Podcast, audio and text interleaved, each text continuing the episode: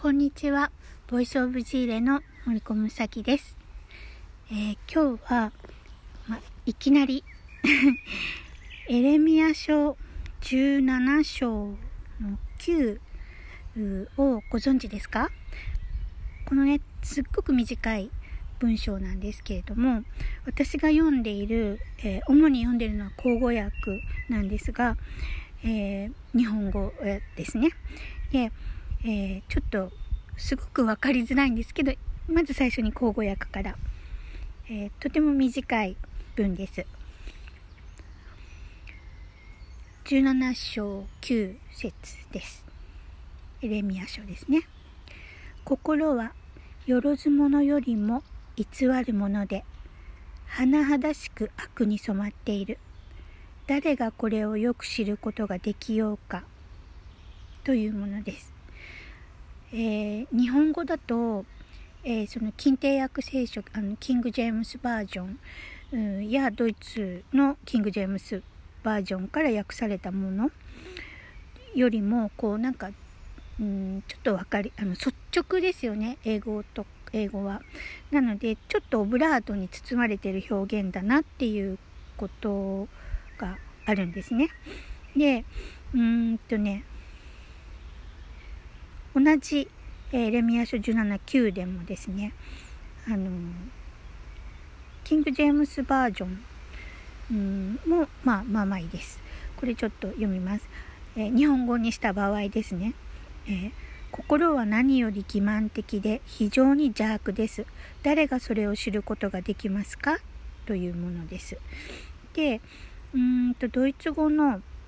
NL というバージョンがあるんですけどもこれは心は反抗的で落胆したものです。誰がそれを理解できますか？とあります。で、えーとね、ドイツ語の TKW という訳ではですね、何より悪意があるのは心です。誰がそれを知っていますか、うん、とあります。してね、もう一個なん、どこの訳だったかドイツ語なんですけども、ちょっとどれだったかな？あ、そうだ。NBH という役なんですけれども、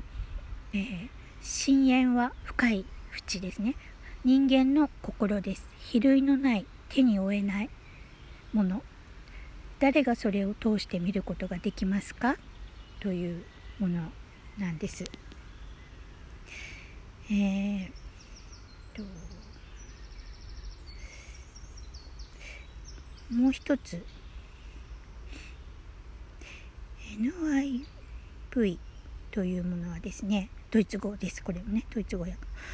え、人間の心臓ほど不可解な、あ、ごめんなさい、心臓じゃない、心ですね。人間の心ほど不可解なものはなく、末期の病気です。誰がそれを理解できますか？とあります。でやっぱりドイツはキリスト教国教ねキリスト教国なので教育の中で、えー、ある程度ですねこれを学んでる人があの非常に多いんですよね。でだからあの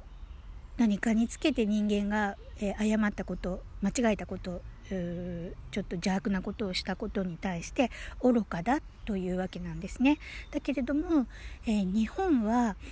えー、アメリカ経由というか、まあえー、うん仏教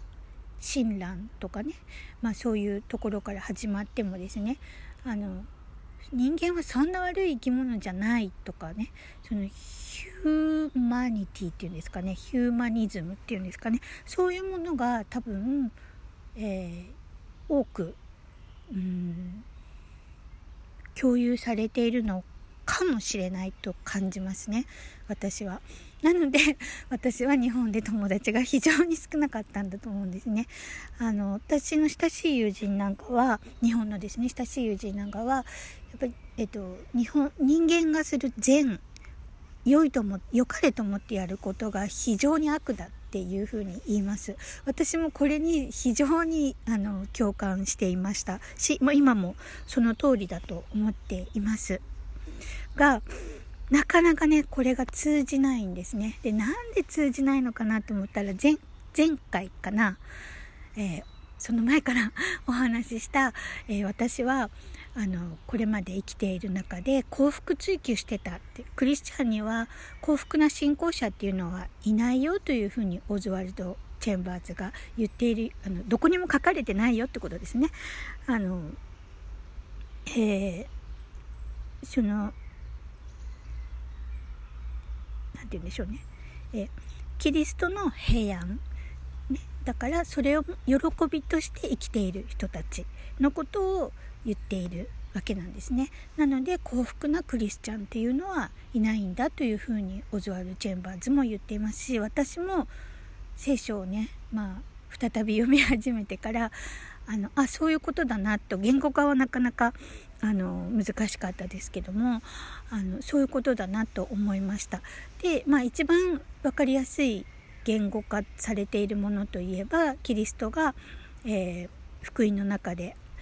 えー、私は平安を置いていくしかしえそれはこの世にあるようなものではないと言っているところだと思うんですねでもなぜか私たちはこの世の平安平和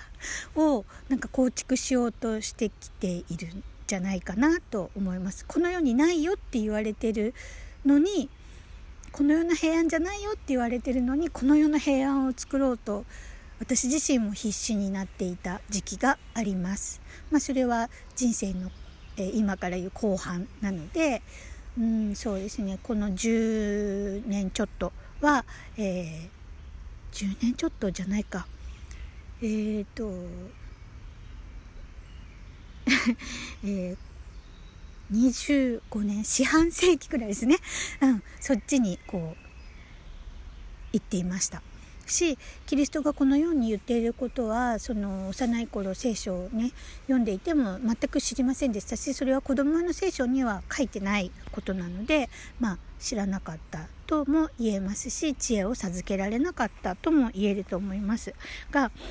あのちょっとねあの日本人の多くにはこの、えー、心が非常に悪いものでもうそれはもう治せないっていうね、えーと、こういうふうに書いてあるのはですねあの日本語訳の中でもね一つだけあるんですね。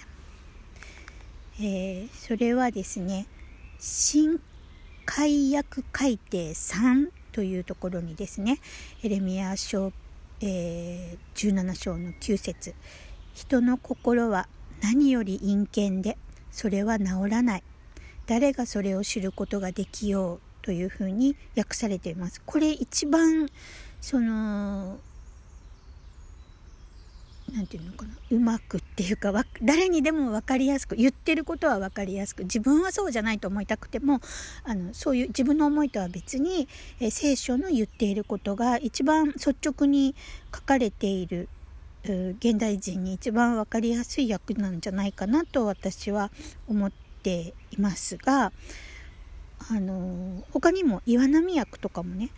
何よりも不正なのは心。病んでいるのはこれ。誰がこれについて知り得ようとかいうのも多分なかなか分かりやすいんじゃないかなと思いますし新共同訳もあの私のアプリの中にあの入っているものですけども人の心は何にも増して捉えがたく病んでいる。誰がそれを知り得ようかっていうのも、まあ、率直ですよね。口語訳はなんか「ん?」って感じですけどもまあ私は一番その日本語訳の中ではこの、えー、新解約改定3の人の心は何より陰険でそれは治らない誰がそれを知り知ることができようっていうのが、クエスチョンになってるんですけど英文とかあの英語の、えー、キング・ジェームスバージョンとかドイツ語はですねちょっと日本語はクエスチョンがどれもないんですけども日本語訳はね。でもあのー、これねどうして私はあのーこんなどうしようもない人間なんだって思った時が、えー、20代で何回かあってそしてまあ精神学後半で学んで心理療法とか依存症とか、えー、いろんなものを勉強してあこうこういうふうにすればいいんだって思ったのはですねアサーティブトレーニングというものだったんですよね。率直に、えー、ウィンウィンの着地点のためにえウィンウィンっていうのはどちらも納得できる、え着地点のために、まあ、話し合うというかねコミュニケーションをするというだからつまりドイツの法律で、えー、基本法第一に言われている相手の尊厳を奪わないという民主主義教育の一つですね。であのでも私は民主主義で、まあ、戦後70年以上経ってまだどこの国も平和になっていないなと思っていたのであのこれでこの後もう平和になるんだろうかっていう疑問がありましただから、えー、去年、7月にこう聖書をね再び読んではあこんなにちゃんと平和について書いてあるじゃんって思ったんですね。うん、ねえーと、それはですねその成果と言われている恵みによって私たちの霊性スピリット、まあ、つまり善悪のある心のことですけどこれを、えー、キリストと同じ神と同じものにね作り変えてもらえる。それは悔い改めた祈りへりくだった祈りによって、えー、どんどん作り変えてもらえる。というこの聖書の恵み福音の恵みですね。にを知った時になんだこんな簡単っていうかその簡単とはちょっと難しいな。簡単っていう表現はどうかと思いますけどもあのしかもですね人にはできないけど神にはできるってキリストは言っているだけではなく誰も誇らないために神がするんだ神がしてくれるんだねキリストの名によってしてくれるんだ、ね、それは精霊を宿してバフテスマによって精霊が宿って、えーえー、ルカではその神に願ったらキリストに願ったら精霊授けてくださるだろうと言っていますし、えー、この精霊とキリストと神の神様の三位一体で作り変えてもらえるわけなんですよね。でうんだからこれを知った時にもうこれが平和の道じゃないって私は思いました。であのもう読んでて聖書を読んでて、えー、うっとりうっとりしてしまうほどこれだってしてしまうほどというかうっとりしてしまったんですけどももうこれしかないじゃんっていうぐらい誰か誇ったら人間の中でヒエラルキーができて例えばですね自力でやったら何でしょう私だったらですね、まあ、最近の私はそれはもう全くなくなってしまったんですけど過去特に20代ぐらいの頃私こんなにやってるんだからあんたもそれぐらいやってよって思う。自分がいました。でそれを変えることができなくって我慢するしかない。っていうね。あのそういう気持ちを我慢するしかなかったんですね、うん、だからあの破綻するんですね。人間関係が。で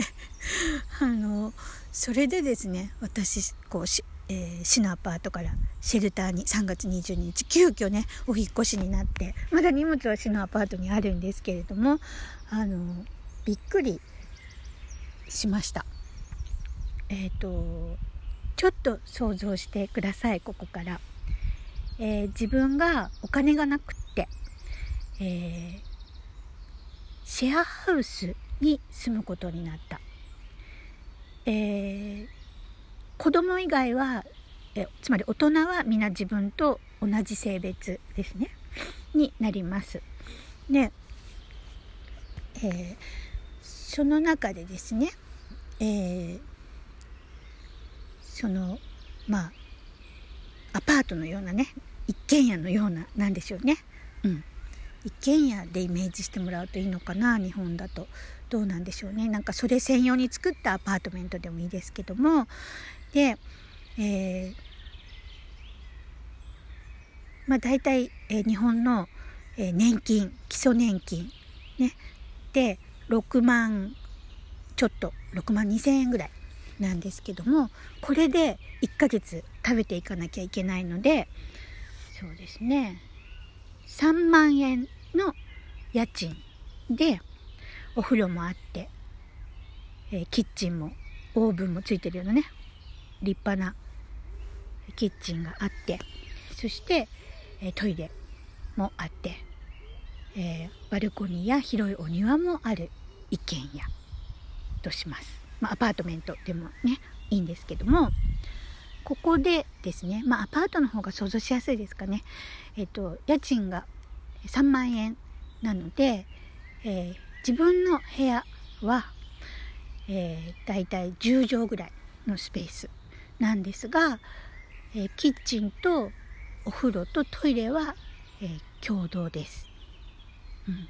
ちょっとこんな感じをイメージしてください。そしてまあ私の場合は女性なので女性としますが、えーと、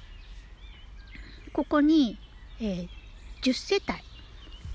住むことができます、えー、ここ子供がねたくさんいる人だったり例えば5人子供と一緒に住む人だったり、えーうん。2人の小さな子供と住む人がだいたい半分ぐらいいます。で同じ日本人と思っても何でもいいです。それは。同じ自分と、まあ、私が女性なので、まあ、ここで女性と言いますけども女性。と10世帯で共同生活をします。そうすれば、まあ、10畳ぐらいあるお部屋だからまあ、そんなにだし子供が多い人は、えー、2世帯使うことになるというようなちょっと流動的なものもあるとしてですね、えー、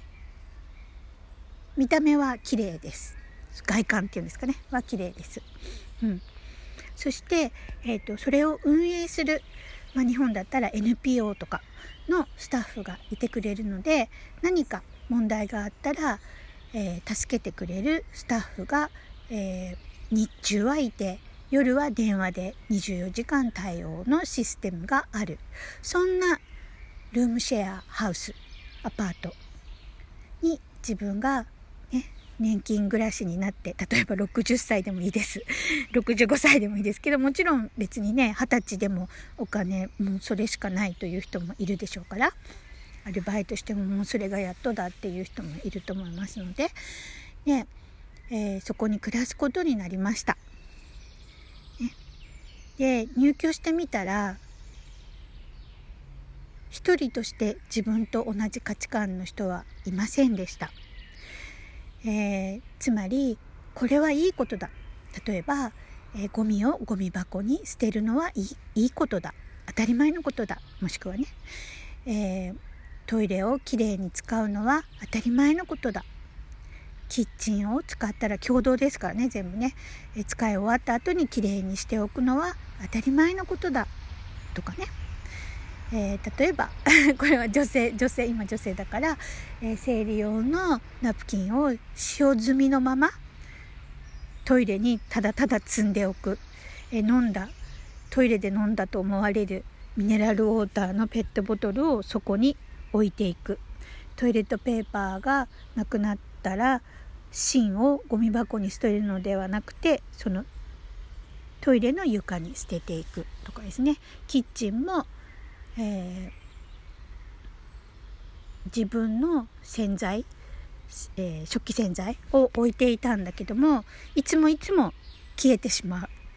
そして自分がいつも使う時にはもうめちゃくちゃ、えー、えキッチンの床は、え野菜のなんか、え踏んづけたものでぐちゃぐちゃで、えー、なんだろうキッチンのその、えー、オーブンや、えー、コンロももう吹きこぼれたものなどでぐちゃぐちゃ、えー、シンクももうゴミだらけ。だからいつも使う時は掃除しなきゃ料理できないっていうような状況。でえー、このアパートメント内は禁煙なんだけれども、えー、建物のね玄関外とかバルコニーでは吸ってもいいけど建物内では禁煙というけれども喫煙者の人はそれを守ることがあまりないこと。さらに、えー、噛んだガムをこの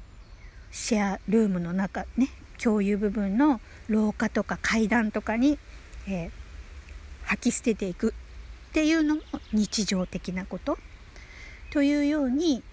えー、ま例えばお風呂も、えー、自分がシャワーやバスタブお風呂入ろうと思ったらもう髪の毛だらけ。で排水口がいつも髪の毛に溜まっているとかですね、えー、洗面台鏡いつも歯磨き粉がいっぱい飛んでて鏡が見えないとか、えー、洗面台ねいくつか複数ある洗面台、まあ、10個10世帯だから10個ある洗面台がどれも、えー、髪の毛とか化粧品の粉とかそういうもので、えー、ぐちゃぐちゃになっている。とにかく、えー、共同なんだけれどもルールとしては、え共同のね共同だから、え共有部分はきれいにしましょうというのと、え毎週、え1回はそれぞれがね掃除することになっている。自分の持ち場例えば、え、1階だったら1階の廊下や、え、トイレ、え、バスルーム。2階だったらそのそういう共有部分を掃除することになっていてみんな週1回は掃除することになっているんだけれども掃除する人は1人しかいない自分以外に1人しかいないっていうそんな10世帯の生活これ価値観が違うわけですよね。そして、えー、決まりで夜22時から朝の6時までは静かにするというルールがあるとしますね。えー、だけれども、えー、深夜0時を過ぎても子どもたちが廊下をキャッキャッキャッキャ言いながら走り回っているとか、えー眠れない人たちが、え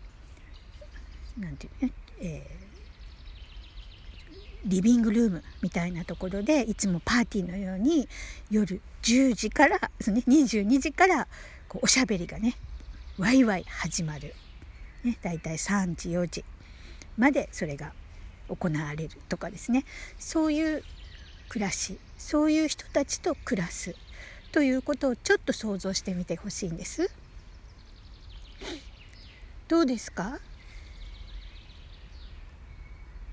自分も汚くてもいいやと思ってキッチンもぐちゃぐちゃなままにしますか？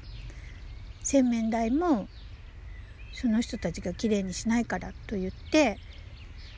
つまり週に1回自分以外に掃除してくれる掃除する人は週に1回みんなね決まってるんだけども決まりで。でも週に1回しかいないから週に1回しかきれいにならない。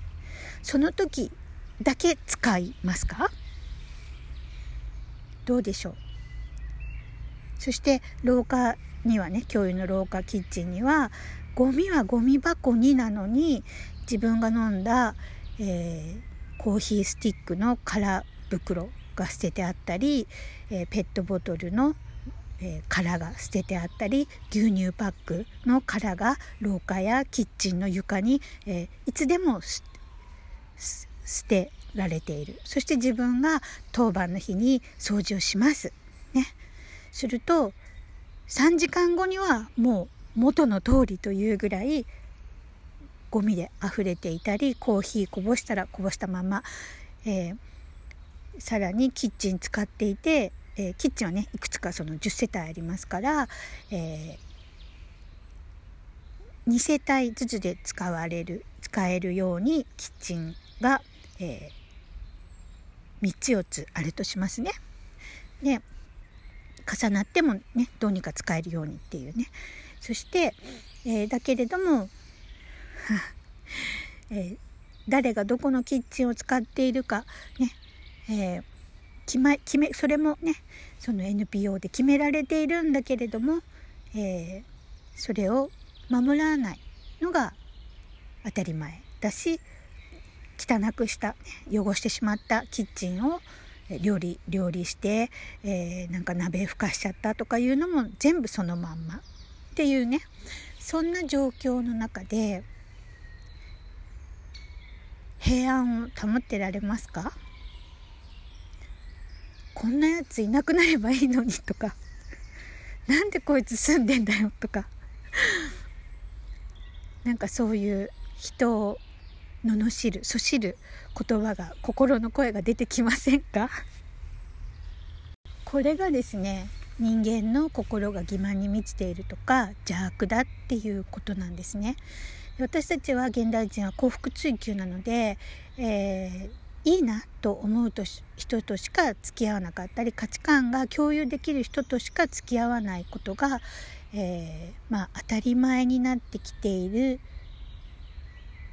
じゃないでしょうか。ね。大嫌いな人と10人住んでみてください。どうなりますか？自分の心はっていうのなんですね。でこれが人間の本性というものだと思います。でこれを神はそのエレミア書というのはねあの旧約聖書いわゆる日本でいうとこの旧約聖書と呼ばれているものに入っているんですけどもえここで神はこのように言っているわけなんですね。だから治らない。ね。で精神科医に任せても治らないですよね。うん。だけれども福音キリスト救い主ですからねメシアが来たというのはこの邪悪な陰険な心ね。どんなに嫌な人といてもその人に心から親切にできる、ね。えー、善を行える、ね、この人すごい嫌だから善を行わない。とかいうのでもない、ね。えー、どんな人にも親切にできる。心からですね。そうやってこの冷静な善悪スピリット、まあ、つまり心ですけどもこれを精霊が宿すことで、えー、まず第一歩はそこですね。そして、えー、精霊の交わりとキリストと神に祈ることでへりくだって悔い改めて祈ることで、えー、成果が起きてくるんです。うん、だからそういう心がどんどん、まあ、清清められるっていうんですかね。祈りによってですね。清められるんです。でも私本当に自分を振り返ってもそうなんですけども本当に嫌な人を避けて生きてきてだから友達が少なくってあの価値観が共有できる人としか、えーと、交流してこなかったんですね。だからあのうんそうだよねわかるよねっていう友達ばっかりなんです。うん。ね、もちろんね100%自分と同じ人間ではないですけどもでもお互い許容できる範囲内で付き合ってるわけなんですね。それはえパートナーだったりとかしてもみんな過去そうでした、うん、すごい嫌だって思うところがあってもですねここはこの人のいいところって心から思えるところがあったからですね。あのなんて尊敬できるっていうんですかねそういう人間関係が、えー、を保持していたので私は自分が嫌な人間だっていうのは分かっていたけどもそういう人間と付き合わなければ嫌な人間にならないで済むと思っていたからこそえ自分が勘弁してよと思う人とは付き合わないできたわけなんです。でそれを長年続けているうちにですねなんか自分は穏やかにいられるしあのこんなんでいいんじゃないかななんて思う自分がいましたそれが、えー、自己保持とか自己肯定感自分を愛することに直結してたんですね。ねまあうんまあそうなんですでえっ、ー、とこれがですね本当にこの現代の落とし穴なんだなっていうこの聖書ね福音とはね、えー、真逆にあることなんだなっていうふうに私はあの去年ね7月から感じていました。そして市のアパートでの観覧。そして、えー、シェルターでのこのちょっとしんどい出来事が続いていくうちにああやっぱり絶対に恵みだこれはと思っていたら前回お話ししたみたいにヘブル人の中の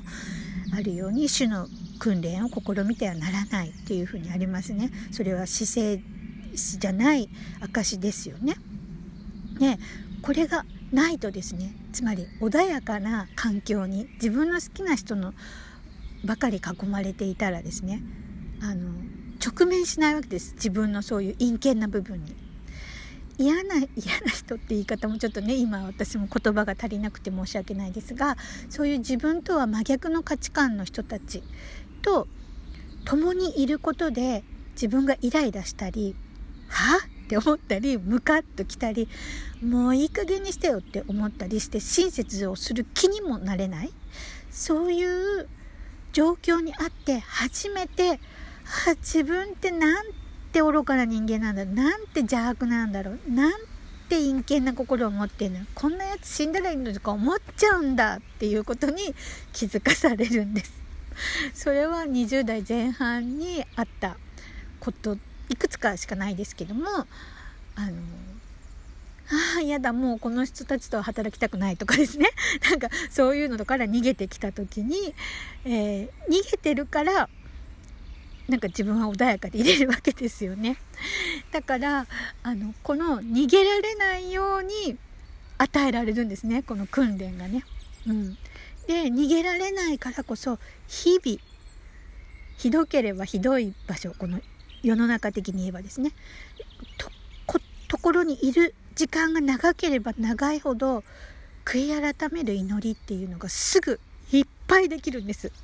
気づきますからね。自分が何にイライラしてイライラした挙句に「なんだよこいつ」ってそしりたくなるわけですから「はあ」って。目の前の人に口に出さなくてもあんまりにもイライラしたらですね私の場合3日か4日に一度でしたけども先週までですねこれは。あのそれでもね成果によって毎日のイライラから3日か4日に1回のイライラに変わってるわけですからそれも素晴らしいことだと思いますけれどもでもですねあのなんでしょうねこの、えー、イライラがね続なんて言うんでしょうこうイライラがに支配されるとそれは神と遠く離れていることなんですねキリストともね。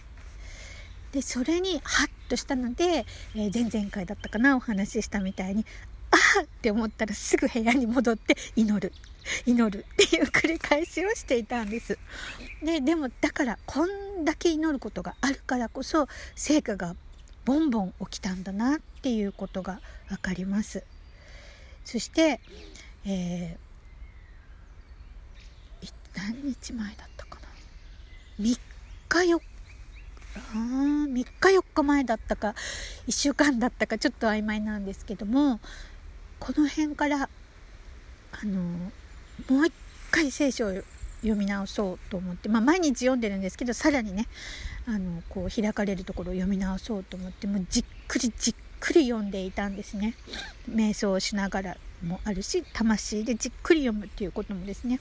そしたらですねああ本当にこれが恵みだしでもだからこそ自分が誰にでもね嫌いな人嫌な人もう勘弁してよっていう人にも心から親切にできるように作り変えてくださいっていうふうに。もうだって私こんなことをもうこんなこと陰険で邪悪な人間なんですそんな心を持ってるんです。これじゃあキリストが神と同じになりなさいっていうのになれないしおじですね私の。いや、えー、こっちドイツで知り合ったこれは完全なる人だと思った。2人いる方。あに近づけない。このままじゃダメです私。って言って本当に申し訳ありません。どうぞ恵みで変えてください。っていうふうにもうえーと、あらゆる成功を使って祈り続けたんですね。そしたら多分この1週間以内のどこかだったんですけどポンって抜けたみたいにですねその人たちに親切に笑顔で心から接することができるようになり始めたんです。まだなり始めなので16世帯ある全員ではないんですけれどもあこれ大きく変わったなって思いました。だからこのこういう人間関係に囲まれてなければこの、まあ、こういう人間関係というかこういう環境にポンって放り出されなければ絶対に私は気づけないしそういう自分に。あの気づけないから祈れないですよね。悔い改めて祈るなんてできないんですよね。そういう自分と直面するからああって思って祈れるわけですね。だからあのだから成果がボンボン起きていくからボンボン起きるってことはもう恵み以外ないですよねそして、えーと、このヘブル人の中でね前回配信したところでも言っているように当面はね悲しいと思われるかもしれないけれどもあのやがて平和の義の実がね結ばれることっていうのが分かるだろうっていうようなことが書いてありますよね。本当にその通りのことが今起きていてですねあのすごいなってって思います。だから本当に努力や精進ではないっていうのはねあのすごく感じます。でも唯一努力というか心に止めるっていうんでしょうかね。あの気をつけていることはですねあの祈りあこれオズワルド・チェンバーズもどこかで書いていたんですけど祈りなんかしてもなとかその邪悪それも邪悪なんですよね神からしたらね、うん、そういう気持ちにならないようにあの気をつけています。あのならないように気をつけてるっていうかそれは祈りを怠るとそうなってくるなっていうことに気づかされたので私はあの祈りを怠らない。でヨハネだったかなペテロだったかな使徒のねがえーと、あペテロですね。昼の12時ぐらいに祈っていたらうとうとしてきたとか書いてあるんですよね。そういうふうになんか多分、えー、朝の9時とか12時とか時間を決めて祈ってたのかななんて思ったので私もあの時間を決めて祈ろうと思ってですね、えー、朝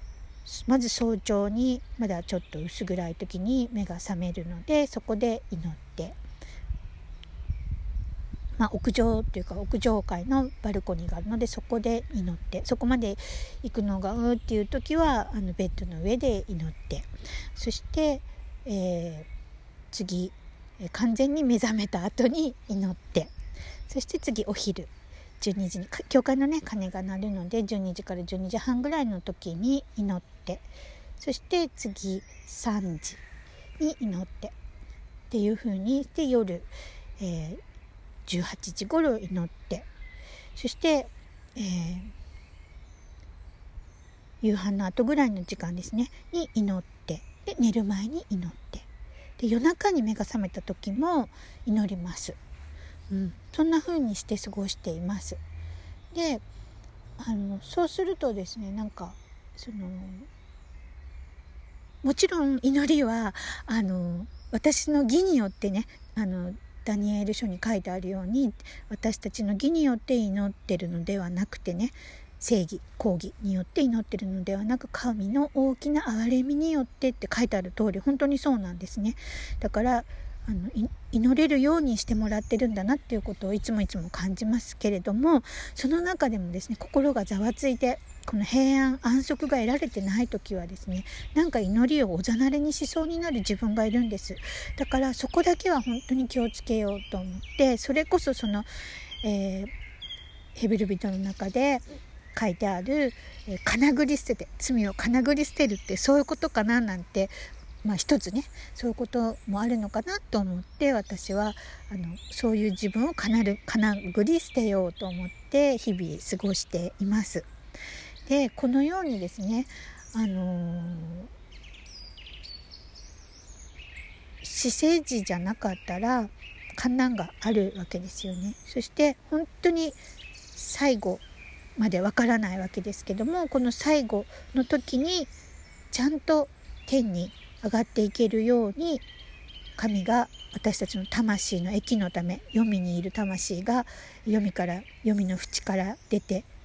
黄泉にいたのが黄泉の淵から出て黄泉の黄泉の中にいるのから黄泉の淵に行って黄泉の淵から今度道をまっすぐにしてくれて天天までの道ですね。をまっすぐにしてくれてそこからぶれないために耐える。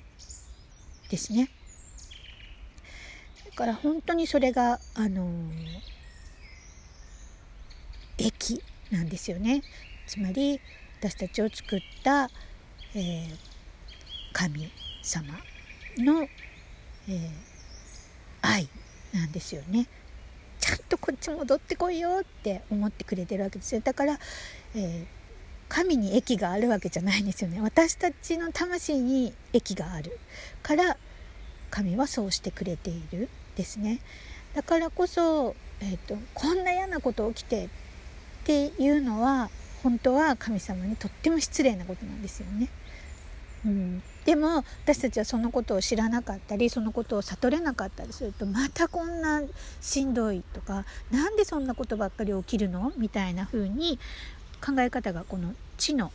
価値観で考えるようになるんですね。これはオズワルド・チェンバーズも聖書にあるものは知と真逆ですよって言っている通りですね。私も当初そう言っていた通り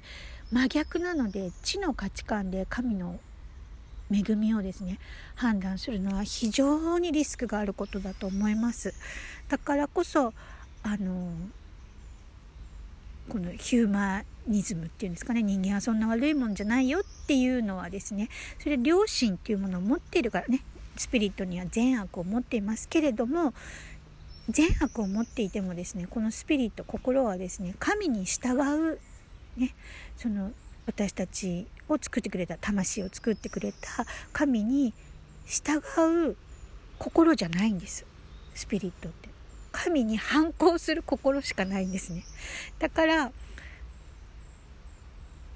それをし続けてる人のことを災いだというふうに福音でキリストは言っているんですよね。まあ本当にこうね幸福追求の時代なので本当に難しいかもしれませんけれどその価値観のギャップがね聖書とは大きいのでですが多分ですねこれを聞いている方は少しなんか分かってくれているんじゃないかなと思います。えー、今日ちょっと長かったですけれどもあのー本当に前回も言った通りですね。もう神様に全てもうしんどすぎて無理って言ったら重荷は私に預けなさいというふうにキリストは言っているわけですから重荷は全部預けるわけです。もうボンボン1日10回だろうが20回だろうが預けるわけです。その嫌だなと思う分ですね。でそれが鳩のように素直になっていくことでもありますしあの自分のね人間の力では到底できない。人間にはできない。って言ってるわけですからその心をね自分の努力で変えるってことはできないわけなんですね。その神と同じ完全になるキリストのようになるっていうことはできないわけですね。だから恵みなんですよね。でもそうするとですねうんどんなに嫌な人にも親切に心からできるとその与えられたこれって神が与えてくれた平安幸福なんですよね。どんなに過酷な状況の中にいても心が安息だったらですね何にも怖いものないって言っている通りなんだろうなって思いますまだ私はそこまで行ってないですけれどもきっとそういうその先の道はそれなんだろうなっていうのはあの想像できますからあのぜひぜひねあ絶対に焦らずですね。この焦ったらもう本当にしんどくなるのであの焦らず。だけれども全て、えー、キリストにより頼む。神により頼むということがもう本当にポイントだと思いますし、うん、次回ちょっとなんかねあの間違ったとこにこうイライラする中とかしんどい状況の時って神に八つ当たりするような気持ちに呼ぶ気でね、えー、ホームページにも載せましたけどそういうことが起きますからそれが人間の心ですからね。えだからそれをえそこに直面するからこそ神がまた救いの手を差し伸べてくれるっていうこともあの心に留めておきたいことだと思います。だから金繰り捨てる罪を金繰り捨てるっていうことが書かれているんだなと思います、えー、今日はどうもありがとうございました。フィレンダンク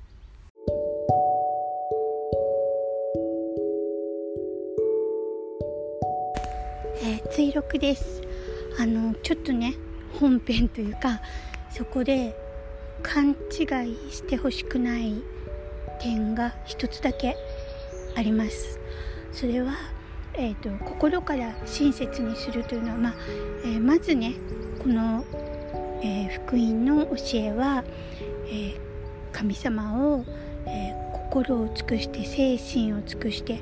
え力を尽くして、え全て尽くして愛せよ。で次が、えー、自分を愛するように隣人を愛せ。そして、えー、憎む者、え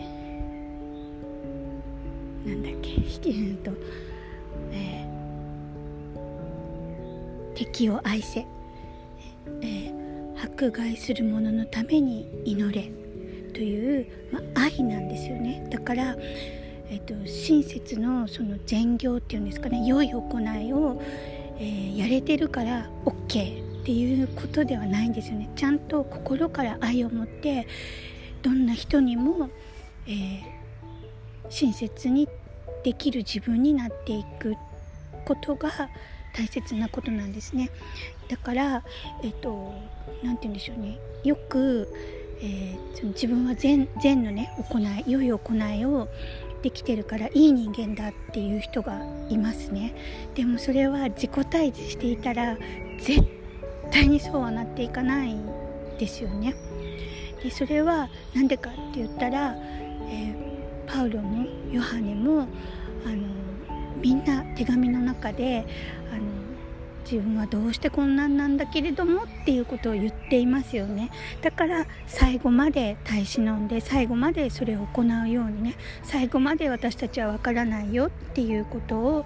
伝えてるわけなんですよね。ここがポイントで自分がいい人間だって思ったらもうこの世ではちょっとアウトですよね。なんでかっていうとこの世は誘惑が尽きないんですね。だからなんで誘惑が尽きないかっていうとですねその私たち肉体が滅びた時に、え裁かれます、えー、キリストは福音の中で、え裁かない。で自分は裁かないけどもその言葉によって裁かれるだろうと言われています。そして、えーえー、その福音の後ですねうんとヨハネがだいぶ年老いてから一番長生きした人の中のヨハネが長生きしたその90歳とかそのそのぐらいのところで黙示録をキリストから掲示されているわけですね。その中では私は父の身旨通りに裁くと言っているわけなんですね。で肉体が滅びた時私たちは、えー、裁かれるわけなんですけどもその時にまあ承認っていうわけで承認って言い方はちょっとあれかもしれませんけれどもあの、えー、呼ぶ気とかね、えーうんといろんなところでサタンが出てきますよね、えー、神が自分の見つかいを、えー、集合させたのにそこにふわって入ってきてあなたはどこから来たかって言われている場面がありますね。そういうふうに、えー、サタンは天も地も自由に行き来できるわけなんですね。そして今はあの千年が経って解放されたので、え地の支配ができるからキリストにも、え私は誰にでも与えていいんだからこの全部をあなたに与えようっていうふうに、えーえー、バフティスマの後、えー、荒野での40日の時に、えー、キリストはそういうふうに誘惑されているんですよね。でうんそのように、えー、の中のその場面もすごく重要なポイントなんですよね。あのだから、えー、キリストさえ誘惑されるわけです。もちろんキリストは断っていますけれどもでも心が騒ぐとか言って祈っていたりとかするようにですねあと最後の言葉もそうですけれどもあの自分の定めを分かっているけれども私を見捨てるのですかっていう言葉が最後の言葉なんですよね。これ本当に切ないというかもうこれが肉を持っている私たち人間というこの地に生きている定めであるかのような言葉だなって私は思っています。だからこんなに神とつながっている、ね、7つの霊を持っているという方でも地にいるともう本当に大変なんだなっていうことが読んでるとよくわかると思うんですね。なのであのこの予部にもねその命を奪って魂をね奪うことはしてはいけないと言ってるけれどもこう体中におでき腫れ物を与えたりいろん財産全部奪ったりとかしていますよね。そうしたら絶対に神に恨み事を言うよってその時サタンは言ったんですよね神にだから本当に案の定そのね、えー、苦しみが呼ぶは突然ね来た時最初はね耐えていたんですけど途中から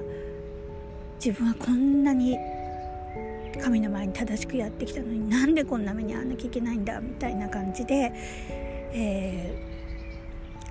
ー、ちゃんとさばいてくれみたいなことを言い出すんですよね。でまあそれでその後にまあ神が現れて、まあえっと、その後に神が現れるのは、えー、年下の、え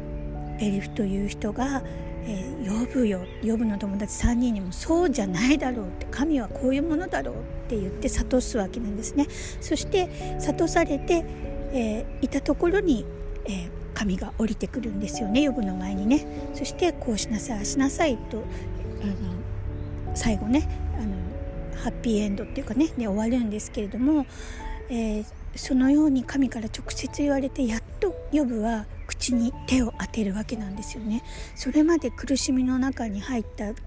ー、中盤後半っていうんですかね。中盤から後半はもう神への対抗心だけになってしまっているんですよねでこれ私すっごくよくわかるのは市のアパートのその隣室女性からのね、えー、脅迫行為、えー、嫌がらせで本当に私もあの同じように思って苦しくなってですねでも呼ぶ記を読んでいたのでこれじゃいけないって思うんですけれども心の中ではそういう自分がいるんです口に出さなくてもね。でうーん。メールをね書いてみたりしてもですねそれは良くないっていうふうに言ってくれた方がいて本当そうだよなって思って、えもう一度呼ぶ気を読み直してこれはいけないと思ったんですけれどもやっぱり私も同じようにもう生きてたくないこんな辛いならみたいなことを、えー、ダビデもそういうふうに言ってるんですけどもその、ね、ダビデはもう10年もそう大変な中生きた方ですけれども私なんかたったね50日の あれでもうそういう風になっているんですねそれぐらい弱いんですよね私たち人間っていうのは。でもそれでもどうかどうかこれをねあの癒してくださいとかどうかこれあの神を待ち望むというねこの状況が、えー、過ぎ去るのを待ち望むっていうことが本当に大切なことでだから耐えるんですけれども耐えることが必要なんですけれどもそれは別に神様のために耐えてるわけじゃなくて私たちの魂が神のもとに帰れるためにしてくれていることなんですよね本当はね。だけど私たちが苦しい中にいるとね、その1週間2週間は耐えられてもそっから先はえなんでまだもっと？みたいに思うと神に恨み事を言うようなこの心がねそういう風に変わっていくんです。つまり変わっていくっていうか善悪があるのでそういう風に悪にねさらに神に反抗するようになっていくんです。それを反抗しないために、えー、この成果で変えてもらえる。予部も、えー、そのように年下のエリフが、えー、説教をして説教っていうかね、まあ、物申すっていう感じでそうじゃないだろう神ってこういうものだろうってあなたにこうもしたああもしたしあなたが落ちぶれても神に何も痛もか痛くも痒くもないんだよ神様はって。いうふうに言ったりする。それも私のホームページに貼ってある通りなんですけれども何にも私たちできないんですよね本当に雲一つね雨降らせることもできないし雲に自分の身を包んでねこの悪人を振り落とすこともねできないしこの地響きを起こして、えー、真っ二つにねあのエルサメルもこう割ってね見たりとかできないんですよね私たちには。神は全知全能の神だから何でもできるんですよね。そしてそれに全てを委ねた。私の息子に委ねたというのがキリストなわけなんですね。だからえっと善の行いができてるから OK っていうふうに思うことは非常に高慢なことなんですよね。ここに気づけないと自分はいい人だ。ってなってしまうんです。どうして気づけなくなるかっていうとですね自己肯定感私たちが現代人として自分を愛しなさいとか自己肯定感を持ちなさいというふうにあの育てられているというか何でしょうね。教育の中でとか情報の中でそういうものを刷り込まれているのでなんか自分がいいことできるとできたじゃんみたいな。自分にご褒美ですね。まさにねその感覚。それあの絶対違うんですよね。真逆なのでねこの知の。価値観とは。だから本当にそれが罠になりますし最後の裁きの時に、えー、サタンはあいつあんなこともしてこんなこともして人生でこんなこともあんなこともしてたじゃんかよみたいに、まあ、証人みたいになってしまうわけなんですよね。それはサタンが誘惑してるわけで、え、それは何で誘惑するかって言ったら私たちの魂が天国に帰らないために戻らないためにもう、ね、神に対抗する存在ですから自分の天使サタンの天使と、えー、見つかいですねと、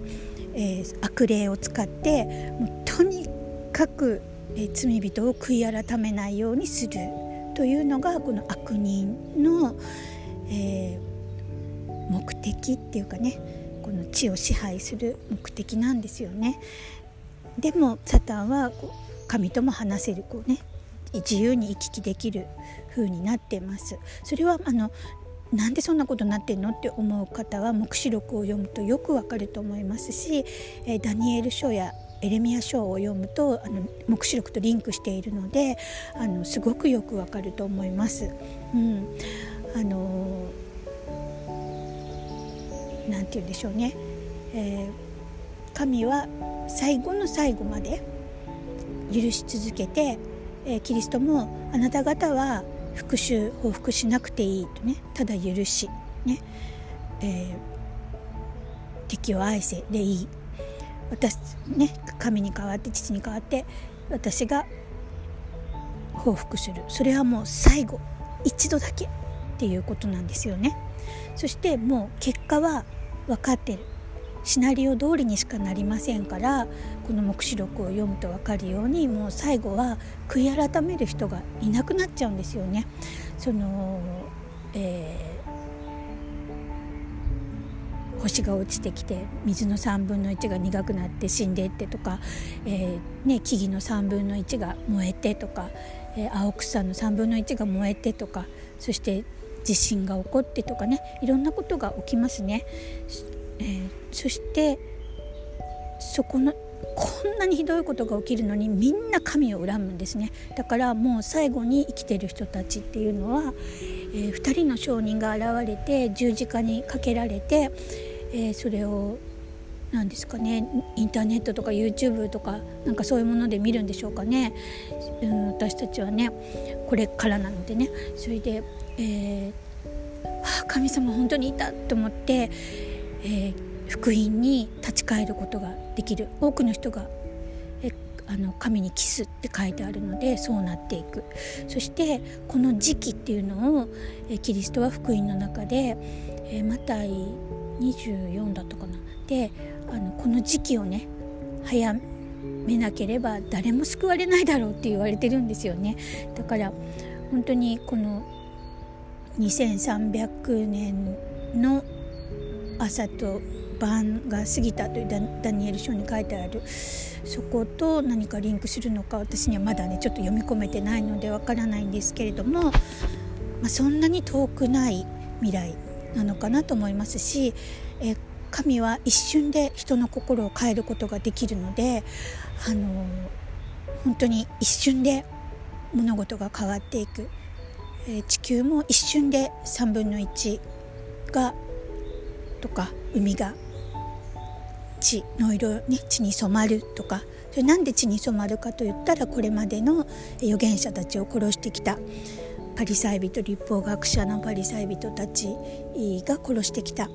というその血がねこの地この世に、ま、流れるということなんでしょうかね。うん。なんかねあの本当に浮世離れしてると思うかもしれません。黙示録を読んだらもしかしたらね。でも実はそっちが現実なんですよね。